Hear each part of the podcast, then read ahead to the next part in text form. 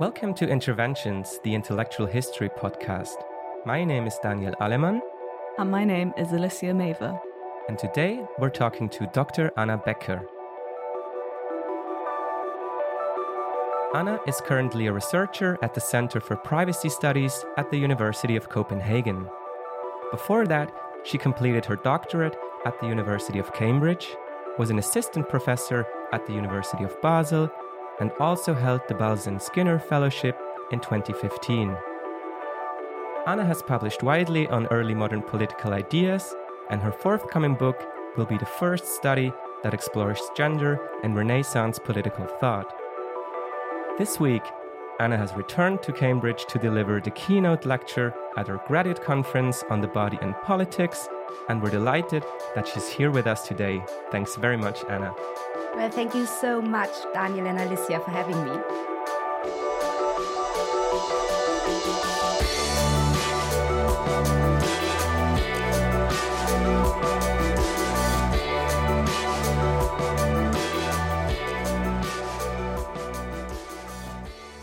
We would like to begin with our by now traditional opening question of this podcast. How and why did you become interested in intellectual history? Well, that's actually a very interesting question. I think I've always been drawn to look at contemporary political matters. And I think I also always wanted to know why things were like they are. And I wanted to look at foundations. But at the same time, I think I wasn't aware that intellectual history existed. This has partly to do, of course, with my ignorance, but also with the German system, where intellectual history does not really exist. So I think I was a bit frustrated with political science, what I studied at university, at least in the way that I had been taught it. It seemed a bit shallow to me, and somehow I couldn't make sense of, you know, political science. It did not answer to my question or to the way I thought about things. I realized, however, that when I studied political science in Berlin at the Otto Suhr Institute, that the courses that I took home most from were those on philosophers and politics. So I specifically actually remember a course on Immanuel Kant's ethics. And um, I remember that I wrote an essay on mental disability and Kantian morals. And I really enjoyed this deep thinking with a text that was clearly saying something important, but in another time. Well, and then I went to Italy to do my Erasmus year in Milan. And Erasmus is really this wonderful instrument of the European Union that gives you funding to study in a different European city. And I enjoyed myself so much. But I also there found a fantastic professor, Antonino Recupero, and he taught Storia di pensiero politico, so history of political thought. And I knew this is what I wanted to do. It was all so fascinating, it was so interesting, and it really satisfied my desire for looking at foundations and to think with beautiful texts, which was something that I was missing from political science. And then I went back to Berlin and wrote my master's dissertation on the question that I was most interested in, namely, why are women excluded from politics? And I actually wrote this on Machiavelli, Bodin, and Hobbes, if you can believe it. So I was set thematically. Well, and then I applied to Cambridge, and I actually had no idea that such a thing as a Cambridge school existed. but I learned that it did. And um, I was supervised by Annabel Brett. And then she really, really helped me to see what is possible in intellectual history. During your studies in Bonn and Berlin, you also worked as a researcher in the German Bundestag. In what ways did the insights into the practice of current day politics that you gained in this capacity relate to or even shape the kinds of questions that you've pursued in your historical research? And I mean, you've kind of already pointed to this with this question about the exclusion of women, right? Yeah, I mean, that's an interesting and a difficult question, actually, because while I worked in parliament for quite a long time and I certainly learned a lot, it was also sort of difficult to combine this with my interests. So I went in there, I was so happy and I was so in awe. And I thought, oh, now I finally understand how one can move things and make them better. And I just was very naive. So I found the whole process for me quite frustrating because I felt immediately that this was not about grand ideas of how to make society better, but about little amendments to legislation that came then with so many compromises that they seemed surreal somehow. I think that now that I'm older and have sat in many university committees, I have now an interest in structure of decision dynamics, and I think I would now find it much more interesting. But in that way, the Bundestag is in a way responsible for me becoming an academic because I knew that I wanted to think more deeply and not superficially about things and about politics. But then the other thing that really helped me in the Bundestag was I had a great boss, Willi Brase, and I had a fantastic colleague, Horst Ahrens. And this colleague was a bit older at the time, and he had spent the 1960s in West Berlin writing big commentaries on Marxism. And he led a leftist bookstore. And from him, I learned so much about the possibilities and the necessities of very left politics that was fantastic. And so, particularly because in that time, the late 90s, the early 2000s, social democrat politics was very new labor, very neue Mitte so very open to neoliberalism. And then working next to this very traditional social democrat who looked at everything through a Marxist lens, taught me that you can think about things in very interesting ways that are also different. And he also taught me that political debate means debate, means an exchange of ideas, and it means to be extremely strict. So, again, in some indirect way, the Bundestag made me an academic, I think. Your forthcoming book explores gender and Renaissance political thought, with a focus on Italy and France in the 15th and 16th centuries. This was a time when women were notoriously excluded from direct political participation. So, can you flesh out for us what it means to read early modern political texts from a gender perspective, and in doing so, how this might relate to or go beyond a focus on women? Yes, so, when I say I do gender in Renaissance political thought, most people instantly assume that I work on queenship. But I'm actually not interested in that because I'm also not interested in kings and in kingship. Because I'm interested in what we now think of the state, and which, of course, had been the civitas, the political community, even the res publica in early modern Europe. I want to know how this political sphere relate to women and in what way this political sphere is gendered. So I think that we can gender early modern thought in a myriad of ways. But this understanding that citizenship and gender relationship in early modern political thought go hand in hand offers such a rich trove of reflections on hierarchy and equality and political love that really delights me. So I think reading early modern political text from a gendered perspective is really also following early modern practices. And at the same time, it helps us ruffle our narrative of exclusion and inclusion. And at the same time, I think gender is integral for all historians of political thought to understand, because with a gendered lens, we can rethink key conceptions like liberty and justice. In a recent article that grew out of the Balzan Skinner lecture you gave in 2015, you outline Hannah Arendt's influential reading of The Public and Private, and how this has informed subsequent scholarship on early modern political thought, notably by John Pocock. How do you go about in your work challenging Arendt's reading of a divide between a political public and a non political private sphere, and what makes the early modern Aristotelian tradition, the so called civic humanist study focused on, particularly suitable for such a deconstruction? So I think the answer to this goes together with what I said earlier. So I believe that actually doing history of political thought is also part of doing political theory because I think that political theory is based on some foundations and if we question these foundations we can also rethink our contemporary argument. And I just want to say that I'm a deep admirer of Hannah Arendt. But her work is not at all about early modern history of political thought, but her interpretation became so important for political theory and also for the history of political thought, frankly, in a way that many people don't realize. Because her account of the ancient foundations of the political practice is not actually seen as Arendtian, but it's seen as Aristotelian.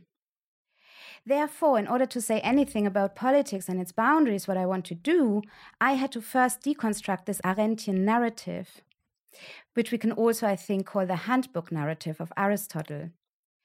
And this narrative says that Aristotle and the ancients in general admired the public political sphere, and they really disparaged the so called private sphere, the household. Everything biological, this narrative tells us, is pure necessity, and necessity is the opposite of the political. But this kind of reading of Aristotle is not really sustained in the text, nor is it sustained in early modern Europe. I've said earlier just how much importance the household sphere held for political philosophers. And this strict divide between public and private, between the political and the apolitical, is just not there. Tracing early modern thinkers and how they saw what was politics, what was included in it, then shows a completely different picture. It's very enlightening, again, as a matter of history of political thought, not only of gender studies. And here I think is a good point to come to your question about civic humanism. So these civic humanists are, of course, very important in the narrative of republicanism because we like to see them as champions of civic glory, of republican values, as devoted public players showing that these public men really thought deeply about the relationship of marriage and citizenship, that they thought a good citizen needs to marry and have children and be actively part in their education, is, I think, a very fruitful way of showing that our convenient narratives need to be changed when we bring a focus on gender in it. I do not mean that I'm describing a political thought that was all about equality of citizens. It's exactly that tension between political wives who are nevertheless not participating in politics as we understand it today that also shows that our Republican foundations are based on deep hierarchical and exclusivist thinking. Since women are already included in Republican politics, this also shows that it is not so easy to just tackle them in the Republican principle of citizenship or tackle it on the Republican principle of citizenship. Would they then become double citizens, or what would be their role? So I think my work can also show that you cannot just include she, where early modern thinkers said he, because this he was deliberate. But of course, this idea that the civic humanists are these wonderful Republicans is also a political decision. And that had to do with the figure of Hans Baron or Hans Baron, who had a vision of participatory citizenship that was born out of frustration with the politics of the Weimar Republic. And this kind of thinking has also inspired Pocock much later. And Arendt's interpretation of Aristotle is based on Werner Jaeger, who is a very ambiguous figure in the early 20th century German academia. So he is this wunderkind of classicism who openly flirted with fascism. So I think there is a sense that the Aristotelianism of civic humanism has always been a place in which political thinking of the now was negotiated. So we like to fight our contemporary political battles on the backs not only of Aristotle, but also on the back of Leonardo Bruni. And at some point, I actually want to, or I'd love to write an article about that because I think it's fascinating. And I think that Michael Sonenscher is actually working on very similar lines. So I'm really looking forward to get to reading this. The concept of economics from the Greek oikonomia, the old science of the household, plays a crucial role in how we might rethink gender and political thought, as you've argued. You've shown that its importance lies not only in the work of those that we might traditionally classify as early modern Aristotelians, but also in figures such as Jean Bodin. Could you briefly outline how Bodin uses economics in his political arguments and how this might lead us to reconsider his position in relation to other thinkers in the 16th century? Yes. So, for Bodin, economics was absolutely central to thinking about the state and it is in direct engagement with Aristotelian ideas that he develops his line of thinking. In my work, I argue that while many scholars describe Bodin as an anti Aristotelian, he's actually writing a commentary on Aristotle. So I don't think you can understand him without understanding Aristotle and early modern Aristotelianism. And in general, of course, this whole Aristotle and anti Aristotelian fight in the Renaissance and in early modern Europe is a bit artificial. So, quite early on in his Livre de la République, Bodin attacks Aristotle and Xenophon for having separated politics from economics, because he says that just doesn't make sense. He thinks that thinking about politics needs to be all encompassing of all parts of human life. And actually, from this derive very many interesting consequences. For Bodin, economics is central because the household, as he repeats over and over again, is the source and the image of the Respublica, the Commonwealth. This might seem banal, but for Bodin it is absolutely central, and he takes this so literally and so seriously, and he explores the implication into all avenues. Again, also for Bodin, then, marriage becomes absolutely central. But I would argue it is for him even more central than to his forerunners. I've said before that Renaissance Aristotelians made the marriage relationship to be about equal citizenship. But for Bodin, the marriage relationship was about sovereignty, first and foremost. Marriage meant the birth of the Commonwealth, but marriage also was the place in which sovereignty was created, ultimately deriving from the fall when God curses Eve, and thy desire shall be to thy husband, and he shall rule over thee. This was the exact moment that God gave imperium to Adam over Eve. But it was more than that. It was the moment that imperium, power, came into the world, and all power subsequently derives from that source. And therefore, this is a central point. Political power, and particularly sovereign power, maiestas imperii, is essentially the power that a husband has over the wife. And this is not a hidden argument in Bodin, but it is often not taken very seriously. In fact, those people that saw that Bodin's political power came from an engagement with the economic sphere have called Bodin's thought patriarchal. But I think this is very wrong. Sir Robert Filmer, of course, later thought that all power came from fathers of the families. Bodin, however, thought the pater familias was the image of a sovereign ruler because he had power over his wife, not because he was a father. It is a crucial difference because it means that even with Bodin, the relationship of husband and wife has repercussions for citizenship. Also for him, like for his Republican forerunners. Now, for Bodin, this is not an equal relationship, but one of absolute hierarchy, just like ruler to citizens in Bodin's Commonwealth. And these are in this absolute relationship of hierarchy. Now, later thinkers, particularly in the Aristotelian tradition, have engaged with that economic facet in Bodin, and they have particularly attacked his idea that husbands had full power over their wives. They basically thought that was ridiculous. but it is very important for my narrative that something changes in the 16th century, and it changes with Reformed thought as well. So I believe that while for Aristotelians and for Bodin, the head of the household as husband is so important for making sense of political rule and citizenship. With the Reformation on the continent and in England in the late 16th century, the pater familias as father becomes the most important political economic trope. And it is, of course, then that we can talk about patriarchal thought. But it does something for the state and the conception of it when the citizen is not a wife anymore, but a child the subject becomes infantilized, you might want to say.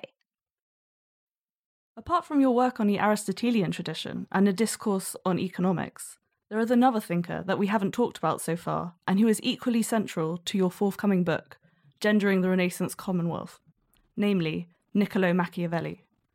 Now, in a dominant understanding, Machiavelli was basically a misogynist.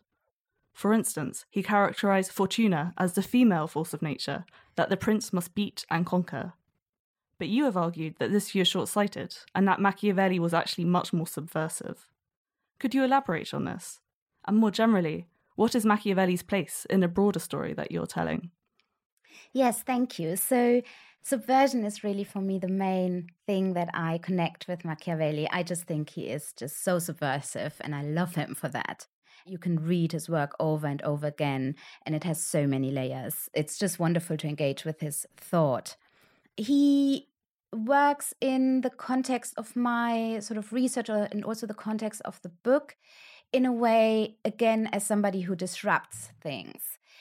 Yes, he's not an Aristotelian, but he, of course, reacts to the civic humanists of his day, really also exposing what they are doing as kitsch he doesn't think that the household is this wonderful place where you know, husband and wife live together in harmony and have their children, and that also means something great for the republic. He thinks politics is much more messy, politics needs discord, politics is it's something else than, you know, lovely household relationships. And sort of my research explores this this back and forth between him and the civic humanists. And then it's also fantastic to see what he does with Fortuna. I mean, I understand why earlier generations have thought that he was a misogynist because there seems to be this constant battle between Fortuna and Virtù in his work. But I would think this is actually a very fertile battle, and you can't really have Virtù without Fortuna. And so, those people who think Machiavelli advocates the beating of Fortuna, often haven't read the next sentence in that chapter, in which Machiavelli says, Well, you know, she's just attracted to really young men and she just likes it rough. That doesn't mean that that's fantastically, you know, a feminist position, but it just shows that what I think he thinks of Fortuna, namely, she is strong and you can't really maul her under. All you can do is try to attract her or safeguard, be safe from her you know, but you can never win her over. So, this whole thing about Renaissance political thought is about that virtue wins over fortuna, is again being very subverted by Machiavelli. And the great thing as well is that when you read Machiavelli, he actually really likes some female rulers. I mean, Caterina Sforza is the prime example. And it's fascinating because he likes her as a capable ruler, somebody who has virtue, or virtu rather, but he shows her to have that virtue because she is a woman. So the story is that her city is under siege and her children are kidnapped and held ransom. And she manages to get back into the city, climbs the city walls, and then says to the people who try to overpower her, Well, you can have my children. I have the means to make more. And then she lifts her skirts and exposes what's beneath them, namely her instrument to have more children. And Machiavelli loves that. He thinks that's great. So being a woman is not a problem for Machiavelli. Maybe being effeminate, being weak might be a problem. So again, I'm never saying that our thinkers are wonderful, equal opportunity people, but I just want us all to think about them in a bit more complex manner. You've also written about the relationship of the human to the animal in the 16th century, highlighting that philosophical works in this period did not equate women with animals or slaves. You then tantalizingly hint at the notion that this should make us reevaluate the relationships between disenfranchised groups, and that such a reevaluation could be fruitful for considering pressing issues of our own time. So, what do you think we might learn from these early modern relationships? Yes, um, that was actually a very fruitful topic. I was asked to contribute to a special issue on animal rights, and I thought, oh, what on earth can I do for this? And then I realized that there's this trope in secondary literature that early modern thinkers saw women just as animals, or put animals and women in the same category of apolitical subordinate creatures. And that got me thinking and reading. And of course, early modern philosophers were much more complex. First of all, I found it super enlightening that for early modern thinkers, we are all animals, maybe political ones, but they see every living being as animal. Sixtus Birck, the Basel humanist, wrote, for example, that human beings are, quote, social animals, bipeds. You know, have two legs, fine. um, so clearly, um, he had no problem with understanding man as something that can be classified next to animals. Now, I don't think I can give you here the details of my argument, but in general, I just found it amazing how complex early modern thinkers thought about the relationship of humans to other animals, and then of women to non human animals, and then non human animals to slaves. And they really explore against so many avenues, and it's surprising and sometimes even touching. So, Antonio Montecatini, this wonderful Aristotelian commentator, said that the animal is the socius and minister of the human being in the household. Or Garcilaso de la Vega says that the Incas thought it was funny that the Spaniards were so lazy that they introduced oxen to plow the field.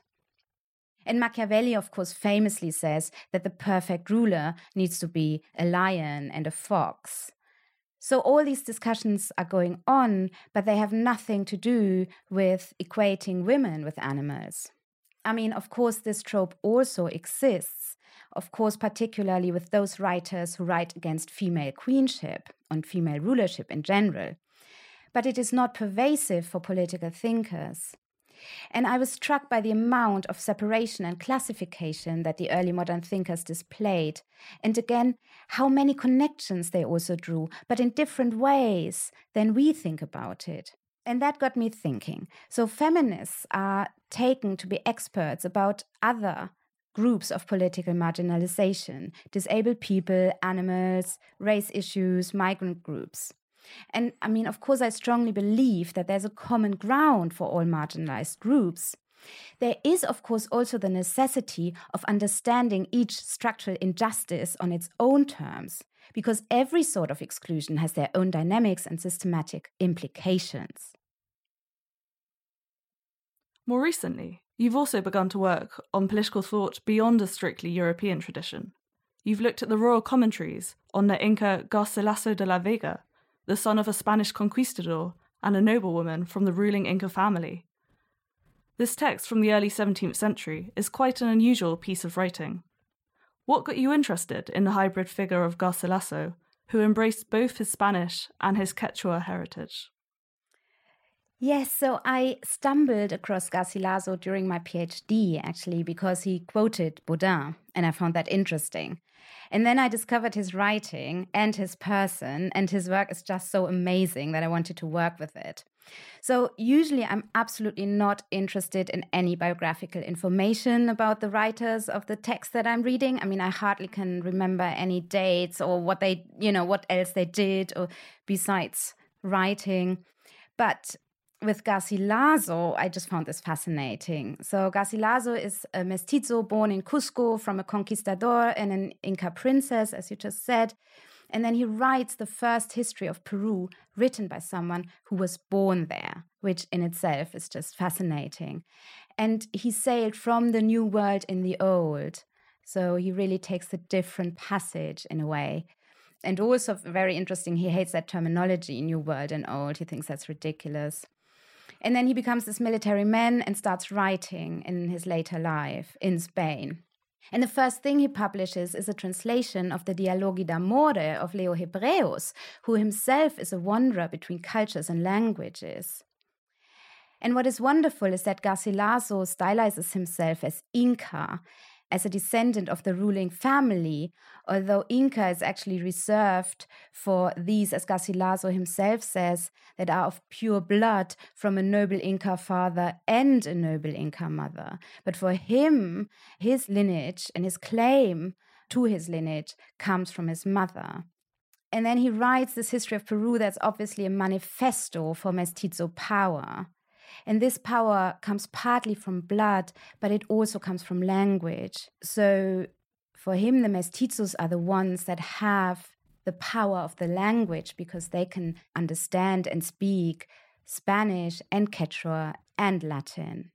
And Garcilaso, of course, writes a text that is steeped in classical tropes and learning. And it's fascinating how he turns that classical European learning around against the European world. So, what I want to do with Garcilaso is to explore translation, both literal and cultural. And of course, we can also see how gendered his sort of take on relation is, but also his way of thinking about politics, because that politics comes directly from a gendered claim, a claim that through his mother's inheritance, he can rule, he and other mestizos can rule the new world. And with him, then I'm actually also going to think about blood and milk and perhaps skin, because there are all these tropes that he's really interested in. And um, I think it can be very, very fruitful to explore those. We have one last question. You have just given a keynote lecture at our annual graduate conference on the body in politics. And bodies also play a crucial role in your second book project. Would you mind telling us a bit more about your current research and anything else you've got planned for the future? Of course, I'm delighted. So, the first book is out of the way, finally, after a long time. And the next book is going to be called Politics That Matters. And it will be about the body and the material foundations of early modern political thought. So, I really want to explore the body of the Commonwealth as something that has flesh and blood and is complex and complicated, but is corporeal and embodied. And I also would like to draw connections from that political body to the body of the citizens. And again, with this, really following early modern practices, because I believe that our early modern thinkers were exactly interested in these questions. They were zooming in and out from considerations of the population to considerations of, you know, we would maybe say of abstract value, let's say laws, ideas of justice, ideas of institutions, to questions of the larger political body. And I think maybe in a way, because we were so interested in finding out about the foundations of the abstract modern state, we have maybe neglected a bit that there were very concrete material foundations. And so I want to explore this together with you know with opening my my work to issues of more global nature although of course my language is latin and i but still trying to find out what we can do so i always like to explore things that maybe that maybe in historical research are often done by, let's say, cultural historians. And then I take them and see whether they have a place in the history of political thought. And very often you find they had a very strong place. These things were discussed. And so, so I want to go now to that avenue. So gender is, of course, always a big theme, and particularly with bodies, gender becomes so important. But I think because of bodies, we can look at gender again then from a different angle than the one I have explored before. So this is my big, big project. And then I'm also I'm really interested now in the history of historiography because I do think that so much about our understanding of early modern political thought has to do with early 20th century thinkers. And it's fascinating. And um, yes, so I would like to to write more on Hannah Arendt, on Hans Baron, on Werner Jaeger, and on Ernst Kantorowicz. And I really want to understand how they shaped with their thinking our thinking about the Renaissance. This all sounds fascinating. Thanks so much for talking to us, Anna. Well, thank you so much for having me. Thanks a lot. That's it for today. Thanks so much for tuning in. We'll be back soon with another episode of Interventions, the Intellectual History podcast. In the meantime, feel free to rate us on iTunes. And don't forget, you can now also find us on Spotify.